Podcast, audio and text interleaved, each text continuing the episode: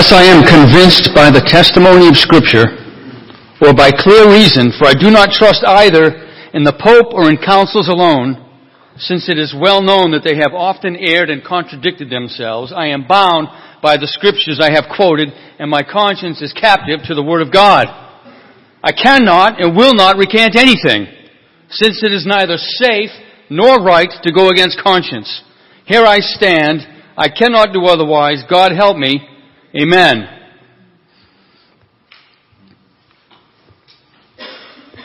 And I cannot turn this page unless otherwise my tablet cooperates. So help me. Amen.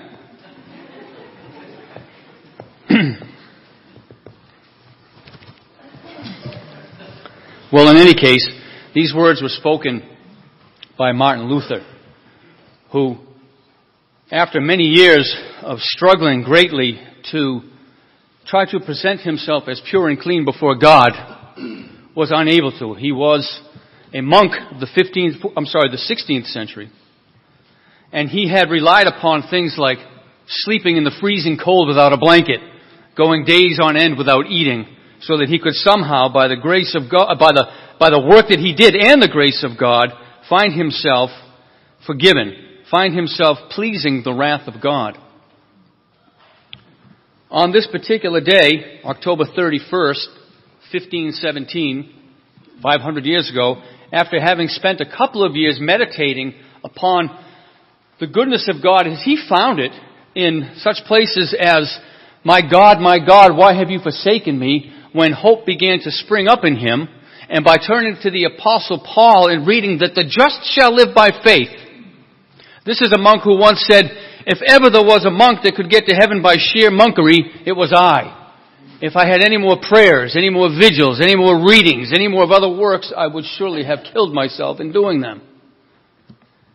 But he found in that statement, the just shall live by faith, or those who live by faith will be righteous. He found in there a hope that he had not yet seen. He stood against uh, Roman Catholic practices and theology, and in particular, what spurred this event was the Roman Catholic practice of indulgences, wherein a person could, through certain deeds, through money given, have their soul's time in purgatory, a Roman Catholic doctrine where one goes to have their soul purged of any remaining sin before entering heaven because one cannot enter heaven and be in the presence of God by faith in Christ alone.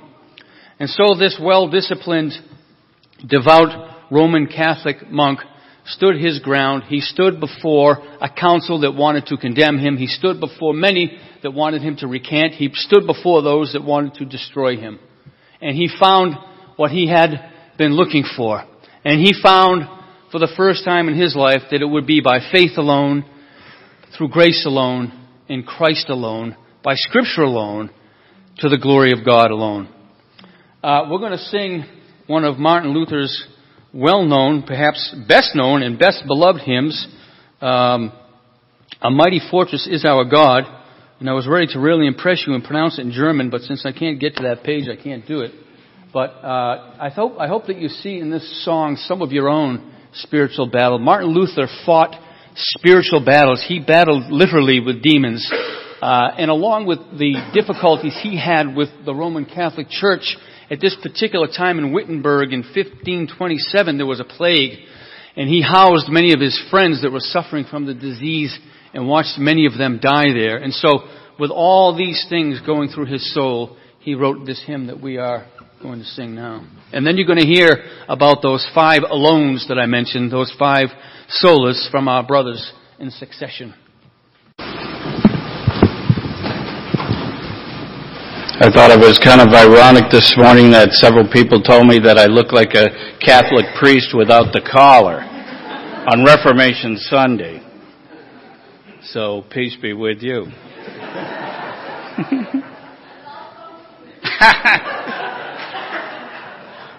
Some former Catholics here, and maybe maybe present Catholics. We hope so. So we look at sola scriptura, scripture alone, and probably the most important question that someone can ask you, or that you could ask somebody else if you're a believer, is this: What do you think about the Bible? What do you think of the Bible? And your answer and their answer may decide and influence whether they might spend eternity in heaven with the Lord or in hell with the devil and his angels, the enemies of God. And Martin Luther, as was just mentioned, found in his Lord and salvation through the, through the scriptures of Romans, specifically Romans 1.16, by understanding and trusting the Bible as God's true word, found not only his right and authority to be born again, but saw it very heaven itself and wished to enter the gates of paradise. If it weren't for the Bible, then we wouldn't know really who Christ is. We wouldn't know really about faith and what faith truly is if it weren't for Scripture. We wouldn't know about grace and what grace is. And even the glory of God, though we see it in His earth, we would not understand His true character and personhood without the Scripture explaining it to us. What do you think about the Bible today? Do you believe it's the Word of God? Do you believe it's inerrant and infallible, meaning that it's true in everything that it says, everything that it teaches, every word that is written down? Or are you like some people who think that the Bible was written by imperfect men who wrote down imperfect thoughts and there's inconsistencies and it was copied so many times over hundreds of years, there's contradictions and inaccuracies in the Bible? What do you think about the Bible today, truly? Where does every journey start? It starts at the beginning. Where does every marriage start? At the beginning. And where does our knowledge about God and salvation start? You know where I'm going with this? At the beginning. In Genesis 1 1, the Bible tells us, in the beginning, God. In the Gospel of John, I find it interesting, if you know the Gospel of John well, you realize that it also repeats the same truth about Scripture in itself. In John 1 verses 1 through 2, it starts like this. In the beginning was the Word, and the Word was with God, and the Word was God. He was with God in the beginning. Christ is the Word of God incarnate. That's something that I truly, uh, it amazes me as I realize it every day, that He, He is the Word of God. He is the origin of the Word. He's the living Word that came down from heaven. He is the custodian of all truth contained in the Scripture, the Bible which you hold today in a reading. Knowing this, then what better person should we seek to ask what he thought and believed about the Bible? What did Jesus Christ believe and teach about Scripture itself? And how important were the Scriptures to him? And if the Scriptures were so important to Jesus, how should that be with us? Jesus said in Matthew 4 verse 4, and he's repeating from Deuteronomy 8 3, he said this, Man shall not live by bread alone, but by every word that proceeds from the mouth of God. In Matthew 5:18, he said, "Till heaven and earth pass, not one jot or one tittle shall pass from the law till all be fulfilled." Jesus' view of Scripture was so detailed and so profound in its perfection that he said not even the smallest letter that's written, not one, the smallest stroke of the pen would pass away, but it would be fulfilled. It's so accurate that the very letters themselves are without error. A, jot or a tittle in the Hebrew alphabet, there's a character which to us looks like a apostrophe, very small. You know how small an apostrophe is. Jesus said that would not pass away. What was a tittle in the scripture? In, in the characters of the, in the Hebrew language, a D and an R looked identical. They just had a little up line and a cross side. But the letter D was distinguished because to the right side, at the top, there was a little mark that came out. Just a tiny, tiny swish mark. That made it different from a D and an R. Jesus said that's how accurate the Word of God is. The very marks in the letters of what was printed was true. The Bible is so important that it declares itself to be the beginning of the wisdom of our salvation. Romans 10:17 says, "Faith cometh by hearing, and hearing by the word of God." Even faith must come through the scriptures as far as hearing the truth to believe in the truth. When Jesus was questioned and attacked by his enemies, he answered back with the Bible. In the Gospel of Matthew, Jesus declares to the accusations of his enemies, six times he says this phrase, have you never read? Have you never read? That's the confidence he puts in the Word of God. He answered them with the simple phrase, you know the Scripture. Well, they should have known the Scripture. They read, but did they care? Even the devil himself knows the importance of the Bible in the Scriptures. When he attempted to test and to tempt Jesus, he misquoted and misused the Scriptures themselves. He took advantage, uh, or tries to take advantage of that tactic today by speaking with error. To misuse and misquote the Bible, and many people that you know have fallen for this. How did Jesus answer back the devil when he was tested? Three times when he was tested, he answered back with the Bible, with Scripture. What a model and a lesson that we have for us. One more passage in the scripture concerning it speaking of itself is this. In Hebrews 4:12, it says, "For the word of God is living and active, sharper than any double-edged sword. It penetrates even to the dividing soul and spirit, joints and marrow. It judges the thoughts and attitudes of the heart." That's fascinating. When you read the Bible and you're willing to understand it and look toward it for truth, the scriptures, the living and active Word of God, will actually divide your motives or intentions and expose you to yourself. The Word of God will come and, and show you that what you really want to know, He will be shown to you, or if you do not want to know the truth, you will reject it. But if you truly read the Word of God with an open heart, it is living and active. It has an energy of its own. And it will divide your heart, one way or the other. So what do you believe about the Bible? Do you trust it word for word?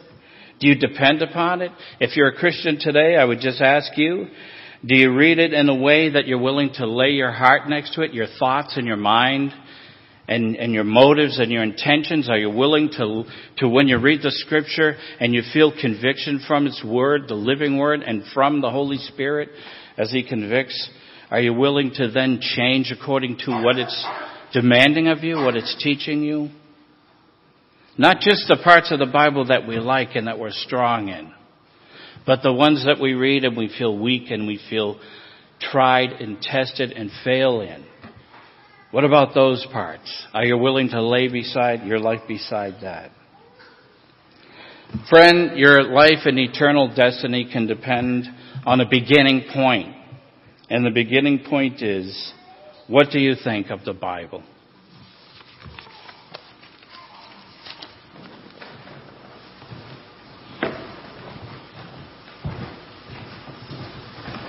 Can turn in your Bibles to the book of Romans, chapter 5, as we look at sola fide, faith alone. Martin Luther said that sola fide is the principal article of the Reformation. He also called justification by faith the point of belief which determines whether the church stands or falls. In 1537, he wrote that nothing in this article can be given up or compromised, even if heaven and earth and things temporal should be destroyed.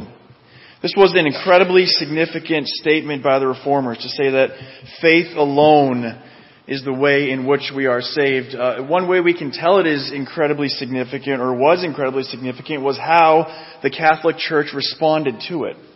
If you look at the Council of Trent, which occurred in the mid 1500s, they wrote a series of canons and thoughts and beliefs that were codified and, and still held by the church today and they wrote these in response to the truths coming out of the Protestant Reformation. Just to highlight a couple of these, Canon 9 in the decree concerning justification says that if anyone says that the sinner is justified by faith alone, sola fide, meaning that nothing else is required to cooperate in order to obtain the grace of justification, and that it is not in any way necessary that he be prepared and disposed by the action of his own will, let him, let that person who holds this belief be anathema. Anathema is a curse. It is excommunication. If you were a member of the Catholic Church and you held to this belief, they would excommunicate you. It is also a call for God's judgment upon that person. It is a curse.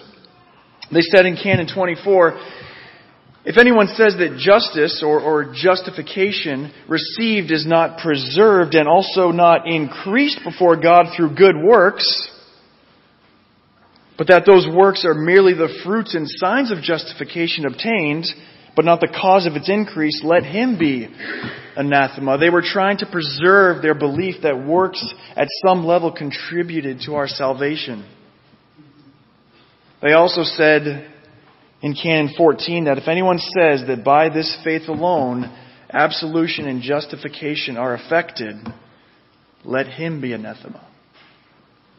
This was very, very serious belief. People, people died for these truths. The reformers gave their lives, put their lives on the line to hold these beliefs.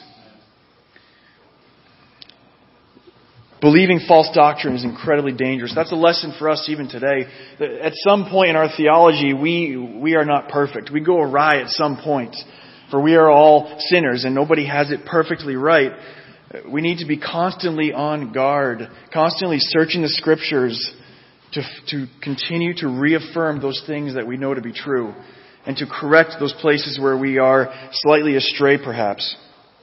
When the reformers read We'll look at Romans 5, but you can go back to Romans 3. When they read verses like Romans 3:27, they could not help but go against the doctrine that the church taught. Romans 3:27 it says, "What then becomes of our boasting? It is excluded. By what kind of law? By a law of works? No. But by the law of faith, for we hold that one is justified by faith apart from works of the law." If you turn over to Romans 4 verse 4, it says, now to the one who works, his wages are not counted as a gift, but his due. And to the one who does not work, but believes in him who justifies the ungodly, his faith is counted as righteousness. And it is once again faith alone. And this is what the reformers saw. One fascinating thing about Martin Luther is that as as Pat said, he really tried. He tried incredibly hard to justify himself before God. And as he searched the scriptures, as he, as he tried to find a way to be right before God, he found a God who was infinitely more threatening than he had previously believed. He found out that he was more of a sinner than he had ever known. And as he continued to search for a way to be justified, he, he saw the divide between himself and God growing and growing and growing. And then he came to Romans 1:17 and he says, "As I meditated day and night on the relation of the words, the righteousness of God is revealed in it, as it is written, the righteous person shall live by faith." He says, "I began to understand that righteousness of God as that by which the righteous person lives by the gift of God, and this sentence, the righteousness of God is revealed, to refer to a passive righteousness by which the merciful God justifies us by faith.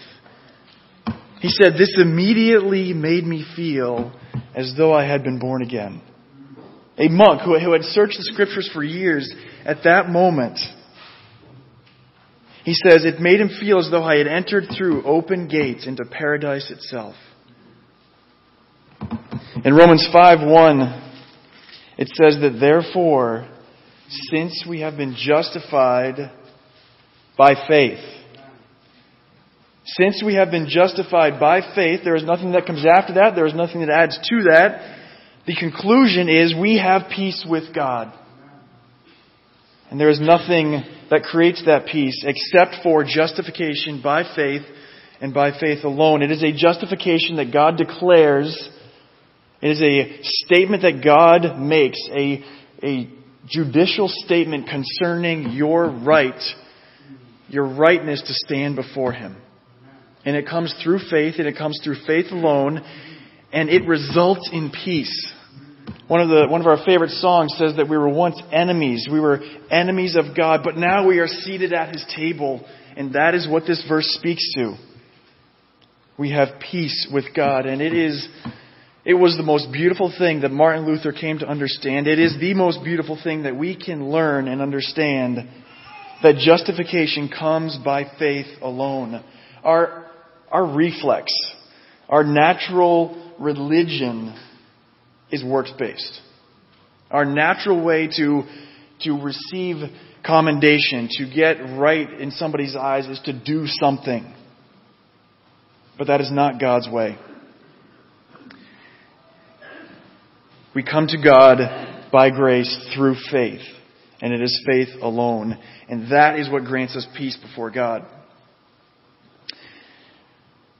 The difficulties, the issues that we face from year to year throughout the centuries change. And they were certainly different for the reformers than they are now. One thing that we can do now, as we talk about faith alone and how we are saved only by faith, and we talk about the strength of our faith, the consistency of our faith, we can put too much focus on our faith. That may sound strange, but let me, let me work that out a little bit here. If we worry about our faith's strength, if we try to think too much about the reality, the consistency, and, and, there's a time and a place for that, but if we do it too much, we can start to focus inward on our faith. We, we can start to almost create an idol out of our faith with the time and the attention we give to it. Where our faith can grow into something that contributes to our salvation. And I say this because this is common in today's Christian culture. Faith is only valuable because of the object it latches onto.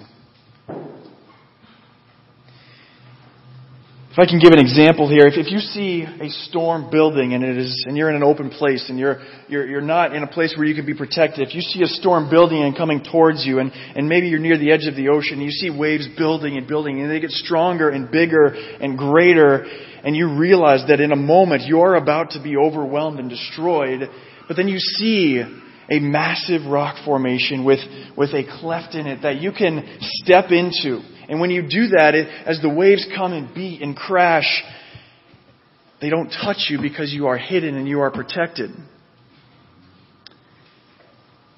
In that moment is the focus on your faith in the rock's ability. Are you saved because of your faith in that moment? Because of something inside of you? Do you, do the walls of the rock get stronger because you believe harder? Do you see what I'm getting at? If we focus too much on our faith, we forget the reality of the object of our faith. And we take our eyes off of Christ. The only reason we are justified by faith alone is because of what? Or not because of what, because of who we put our faith in. Again, there is an appropriate time to look at our faith and analyze it and grow it. But we can spend too much time talking about our faith, bragging about our faith, worrying about our faith. It is not faith that saves, but faith in Jesus Christ. And it is not, strictly speaking, even faith in Christ that saves, but Christ that saves through faith. The saving power resides exclusively not in the act of faith or the attitude of faith or in the nature of faith, but in the object of our faith. And so, even as we, we rejoice in the reality that we are saved by faith alone, do not, do not spend all of your time focusing on the faith that God has given you. Faith is simply there to look to someone else. Saving faith renounces trust in anything, yourself, others, anything this world offers, and looks solely to Christ. That's what saving faith does. It is simply stepping inside the cleft of the rock and knowing that you are protected simply because of who protects you. And it has nothing to do with anything but Him. Faith says, I have nothing. He has everything. I am looking to Him, and in Him and Him alone I am saved by faith.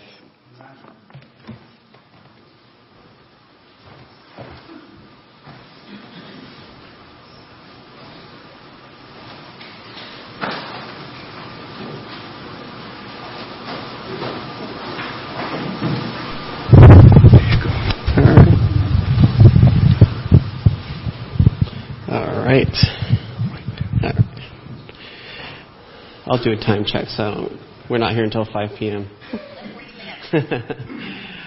so sola gratia, save uh, by grace alone. This is the battlefront that another battlefront that Martin Luther approached and at the at the time the Catholic Church felt like they were the dispensers of grace you would you would get baptized and there was some grace and you would you would go through your confessions and that would be grace and and you would do other other acts of of service through the church and, that would be grace. The church would be dispensing this grace on you. And Martin Luther said this is a polluted grace. You you are destroying grace. And Martin Luther preached a, a pure grace when he nailed that thesis to the church. He, he, he, uh, he came after after the church saying you are polluting the grace of God and you are turning it into something that's that that's tainted. And so uh, and uh, seven years after Martin Luther had nailed his theses to the to the door, an author, a man by the name of Erasmus, wrote a book challenging Martin Luther on the effect of sin on man's will. And, and people were kind of baffled that Erasmus would go after this thing. And, and Martin Luther wrote back to him in Bondage of the Will and said, Erasmus, thank you, sir, for not wasting my time. Thank you so much for avoiding all of these other things. And you, you, my friend, have hit the live nerve of the debate. He, Martin Luther said, You, sir, Erasmus, have found the hinge on which all things swing. Is, is salvation a pure grace where it's God alone? Or is salvation a, a, a polluted grace where it's man making the decision, choosing God, where God gives an offer, but man is the one who essentially makes the decision at the end, where man becomes a co-savior. And Martin Luther attacked uh, attacked this this thinking, saying, "No, it is all God. God is the Alpha and the Omega of salvation. He exclusively is the Savior of lost sinners. God provides the grace. God provides the faith in which the, the lost sinner activates the faith in which to be saved. And so Martin Luther and the Reformers preached this saving sovereign grace because they came back to the sola scriptura, like we heard about earlier, that they came back to the authority of the scriptures and came under the scriptures. They understood that when the scriptures speak, God is speaking, and the scriptures clearly stated the grace of God and His sovereign saving grace. In Ephesians chapter 2 verse 8, Martin Luther pointed out that we are saved through grace by faith not of our own, but a gift of God, not by works, so that no man can boast. It, it is all God's saving grace when we're here about the glory of God. God receives all the glory in salvation. And so Martin Luther also pointed out, 1 Corinthians chapter 1 verse 30, because of him we are in Christ. Uh, and also in Uh, I had a bunch of verses memorized and I'm losing them now. um, for First Corinthians chapter 1 verse 30. Uh, also in, um, yes, thank you. Thank you. And in Philippians chapter 1 verse 29, we have been appointed not only to suffer for His name's sake, but to believe. In Revelation 17, it talks about the believers that won't bow the knee to the beast, whose names have been written in the book of life before the foundation of the world. And so, because of God's grace, because He is the Alpha and the Omega of our salvation, we depend on Him for everything. If, if God left us to our own by our nature, we would never choose Him. In 1 John chapter 4, it says, in this, in this, this is love, that we didn't love God, but He loved us first. And so God had chosen us before the foundations of the world. In Ephesians chapter 1, it talks about we have been predestined before the foundation of the world. So it is this pure grace that Martin Luther was, was nailing to the wall saying like, we have nothing to do with our salvation. If it wasn't for this pure grace of God, we would have no hope. And because of this grace, we are saved and we have a mighty, wonderful, awesome God, a Savior who can uh, through His Word, like we heard about in Sola Scriptura, how it pierces, His Word pierces through bone and marrow and even through the soul. And so by God's Word, He pierces us and activates the faith in which we reach out to Christ to grab onto Him. And so because of Sola Gratia, we have a wonder, wonderful, mighty Savior.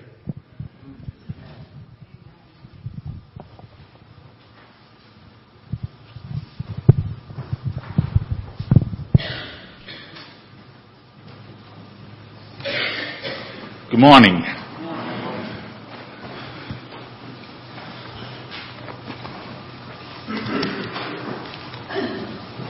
Sola Christus. Christ alone. Through Scripture alone. Through faith alone. Through grace alone. The Lord's own words. You search the Scriptures, for in them you think you have eternal life. But they are they which testify of me. Had you believed, um, Jesus tells those very religious people, if you believed Moses, you'd believe me. Because Moses wrote of me. It's all about him. Our brother last week or the week before, our hymn book, because it's all about him. I just have a few verses to read, maybe a couple of an excerpt or two from uh, Mr. Spurgeon, and perhaps a thought or two, and uh, try to try to wove a scarlet thread through it all and kind of tie it together, and hope that uh, it's to the glory of God. In 1 Timothy chapter 2. It's a very hard verse, not a very popular verse. 1 Timothy chapter 2 verse 5. Now these aren't my words. Please don't get upset with me. If you have an argument if it bothers you, please don't get upset with me. Argue with God. There is one God and one mediator between God and man. The man Christ Jesus. Now I know today that that verse has been changed for there is one God and many, many mediators between God and men. It's more inclusive. It's more tolerant. It's more magnanimous. Who are we to claim that it is through Christ alone the writer of Hebrews.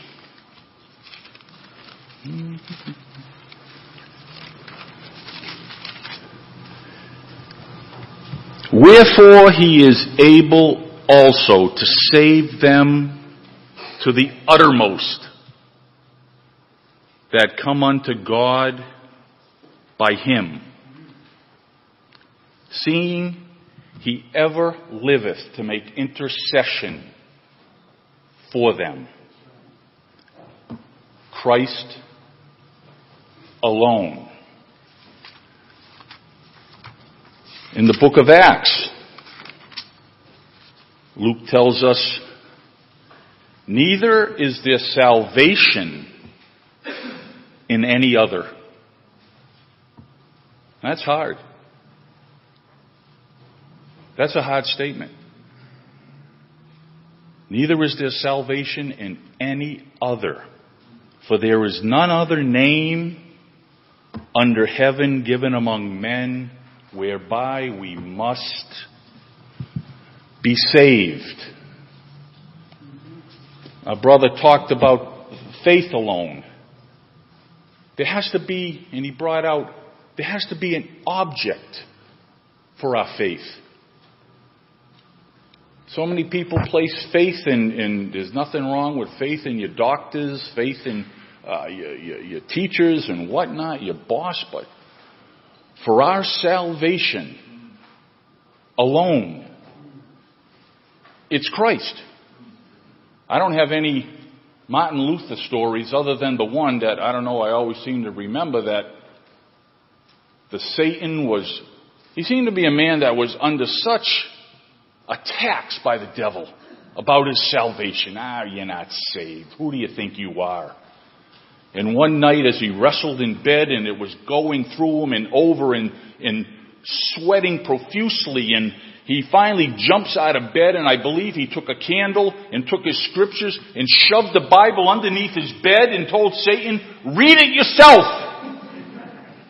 God so loved the world that he gave his only begotten son that whosoever believeth in him shall not perish but have eternal life.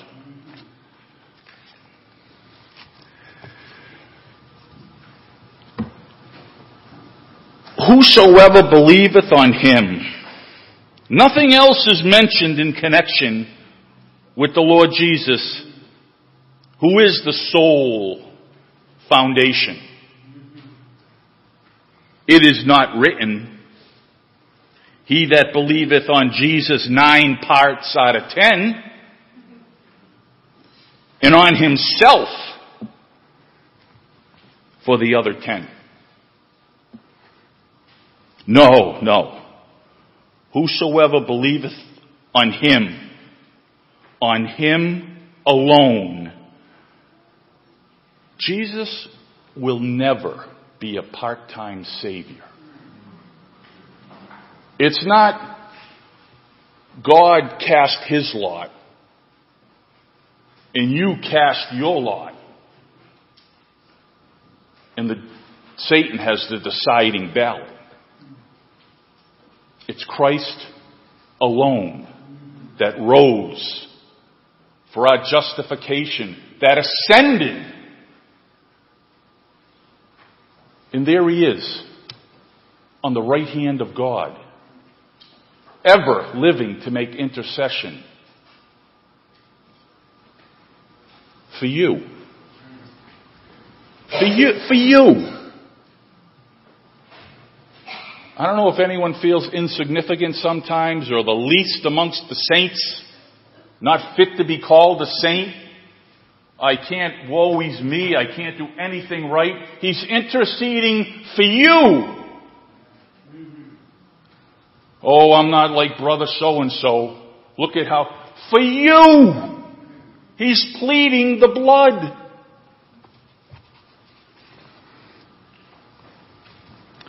Whosoever believeth on him. We must not rest in part upon what we hope to do in the future, nor in part upon the efficacy of an outward ceremony. No, the faith must be on him. Both feet must be on the rock of ages. Think about that. Both feet must be on the rock of ages. One more excerpt. No man. You know, Jesus said that he was the way, the truth, and the life. No man, woman, or child can come unto the Father but through him. Those aren't my words. Please don't, don't be upset. No man can come unto God but by Jesus Christ. Do you fancy there are some men we want of who despise the mediation of the Savior and who if they were in an hour of peril would put up their prayer at once to God without faith in the mediator. Do such of you fancy that you will be heard and saved by the great God, your Creator, apart from the merits of His Son? Let me solemnly assure you, in God's most holy name. There never, Just listen to this. There never was a prayer answered for salvation by God the Creator since Adam fell without Jesus Christ, the mediator. Can you imagine that? Not one prayer for salvation ever goes up before God except through Jesus Christ. Not one. It is only Him. It's not Christ in, in Mary. Jesus isn't so upset as we've been told. Jesus is described as he's ripping angry at sinners, ready to just. And Mary is there. Come, come, calm down. Calm, calm. They're not so bad. No. It's through him. And he's at the right hand of God. And in closing, it, it'll always remind me. I, I love that. I love that account in Exodus when the Israelites are fighting the Amalekites. And Moses, he's up on the mount and he's praying. And Moses is pleading with God for the victory over the Amalekites. Pleading from morning until afternoon, until in the evening. He's pleading. But his hand, one of his hands grew weary and it continually, and when his hand dropped down, the Amalekites were prevailing over the Israelites. But when his hand was stayed up, his brother and another fellow helped, when his hand was stayed up like that, the Israelites were prevailing over the Amalekites. Jesus' hands never, never droop down, never fail, never. Imagine him losing one person. Imagine all hell rising up. He lost one. He was not able to hold on to the weakest of the saints. That's what kind of Savior we have. That is our Savior. That is the one that loved you unto death and now sits at the right hand of the Father. I'm so happy to think that He would intercede for me. For me. For me. Truly, Christ is all. But let me ask you, to some of us, he might be something. To others, he might be most. But would to God that Christ was all. Thank you.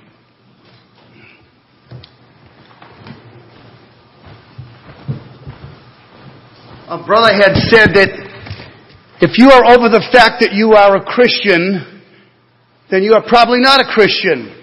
Because this salvation that we have is so great that it should never cease in our hearts to want to give praise to God. Only by scripture, only by faith, only by grace, only by Christ, and only soli Deo gloria. These are all Latin terms of course. Only to God be the glory. A fellow had come up to me the other day, I think it was Wednesday. He said, Gary, do I have to go to church to become a Christian? His mother's a faithful believer and she keeps hopping on him. He's in his early 30s now. It says you've got to go to church to get saved. And he keeps hearing this over and over again and it's annoying to him. And I said to him, no, you don't have to go to church. But you have to go to the head of the church. You've got to go to Christ like our brother was saying. It's only through Him. And faith does come by hearing, and hearing by the Word of God. The church is a mouthpiece for God, but God speaks for Himself in the Word of God only through the Scriptures. Only by faith, only by grace, and only through Christ in all to the glory of God. In Galatians chapter 1, in verse number 4, it says, To whom, that's God, be the glory forever and ever. Can you say amen, church? To God be the glory, great things He has done. Uh, brother, where is Lydia here today? I don't see her. Anyway, Lydia, you back there? If you're not, well, hopefully you'll hear this. Her uncle got saved January 1st. With it, and he had a big business, a very uh, carpentry business. He had a, a work van. The next time I saw him after he got saved, he had painted on the side of his truck, "To God be the glory." And I said, "Wow, the brother's got it." He understands that his salvation is due to God and God only, and he's the one that the glory belongs to. There's a popular song that's going to be coming out soon. I think it already has. I won't mention who the uh, singer is and who the author of the song is. I happened to catch it on the TV the other day, and this, these are the lyrics in the song. Jesus is wild about me. I always make him smile. My justice is, excuse me, my picture is in his wallet because I'm his favorite child. To God be the glory. Once I was foolish, sin reigned my heart, causing my footsteps from God to, to depart. Boasting excluded, pride I abase. I'm only a sinner saved by grace. This is my story. To God be the glory. I'm only a sinner saved by grace. Do you have that story? Can you say, Glory be to God. Can you strip yourself naked of all your pride, of all your achievements, of all of your works? As best as you think they might be, the Bible says they are as filthy rags. Take them off, throw them away, come naked to the cross and behold the Lamb of God and say, Lord, I'm giving you the glory, the honor, and the praise because salvation is of the Lord. We cannot boast of it. We have nothing to do about it. Psalm 115 verse 1 says, not unto us, not unto us, O Lord, but unto thy name we give glory. Unto thy name give glory. What does that, what does that mean? To God only be the glory. Our brother was going to refer to 1 Corinthians 1.30. Of him are you in Christ Jesus, who of God is made unto us wisdom and righteousness and sanctification and redemption. Unto Him be the glory because your salvation is not dependent on you. Yes, you believe. Yes, you had faith from the Lord. Yes, you got grace from God. Yes, you may have read the Bible or heard the Word. But the bottom line is, to God be the glory. If you're a child of God, you should be jumping up and down about the Reformation that brought mankind, so to speak, back to the Word of God. And the Scriptures were open. The Bible was published. at about the same time the printing press was invented, so that the first thing that comes off of the printing press, Gutenberg's press, was the Bible. So that as as, as William Tyndale said, so that the boy who pushes the plowshare can read it it becomes available to humanity. And praise God, so many people began to open up the Word. And like Martin Luther saw, that the just shall live by faith. You can do all the best works you could possibly accumulate. I love the way a brother had put it one time when he was trying to illustrate before an unsaved friend how salvation is not of works. He says, imagine you accumulating all of your good works, putting them in nicely wrapped Christmas presents, and you just stack them up one on top of another, of another, and another, as high as they possibly could go. After that, put the cross of Jesus Christ right next to those works of yours that are piled as high as the sky. And ask yourself this, what will God accept? Will He accept all of these? Or will He accept what His Son did for me on the cross? One is to the glory of man. The other one is to the glory of God. to whom be glory and honor and praise forever and ever. Brothers and sisters, we will not cease to give God praise when we get to heaven. The cross will fascinate us for eternity because we will always hark back to that amazing grace that sent the Son of God who spanned the gulf of sin between us and God by Jesus becoming a sin bearer for us.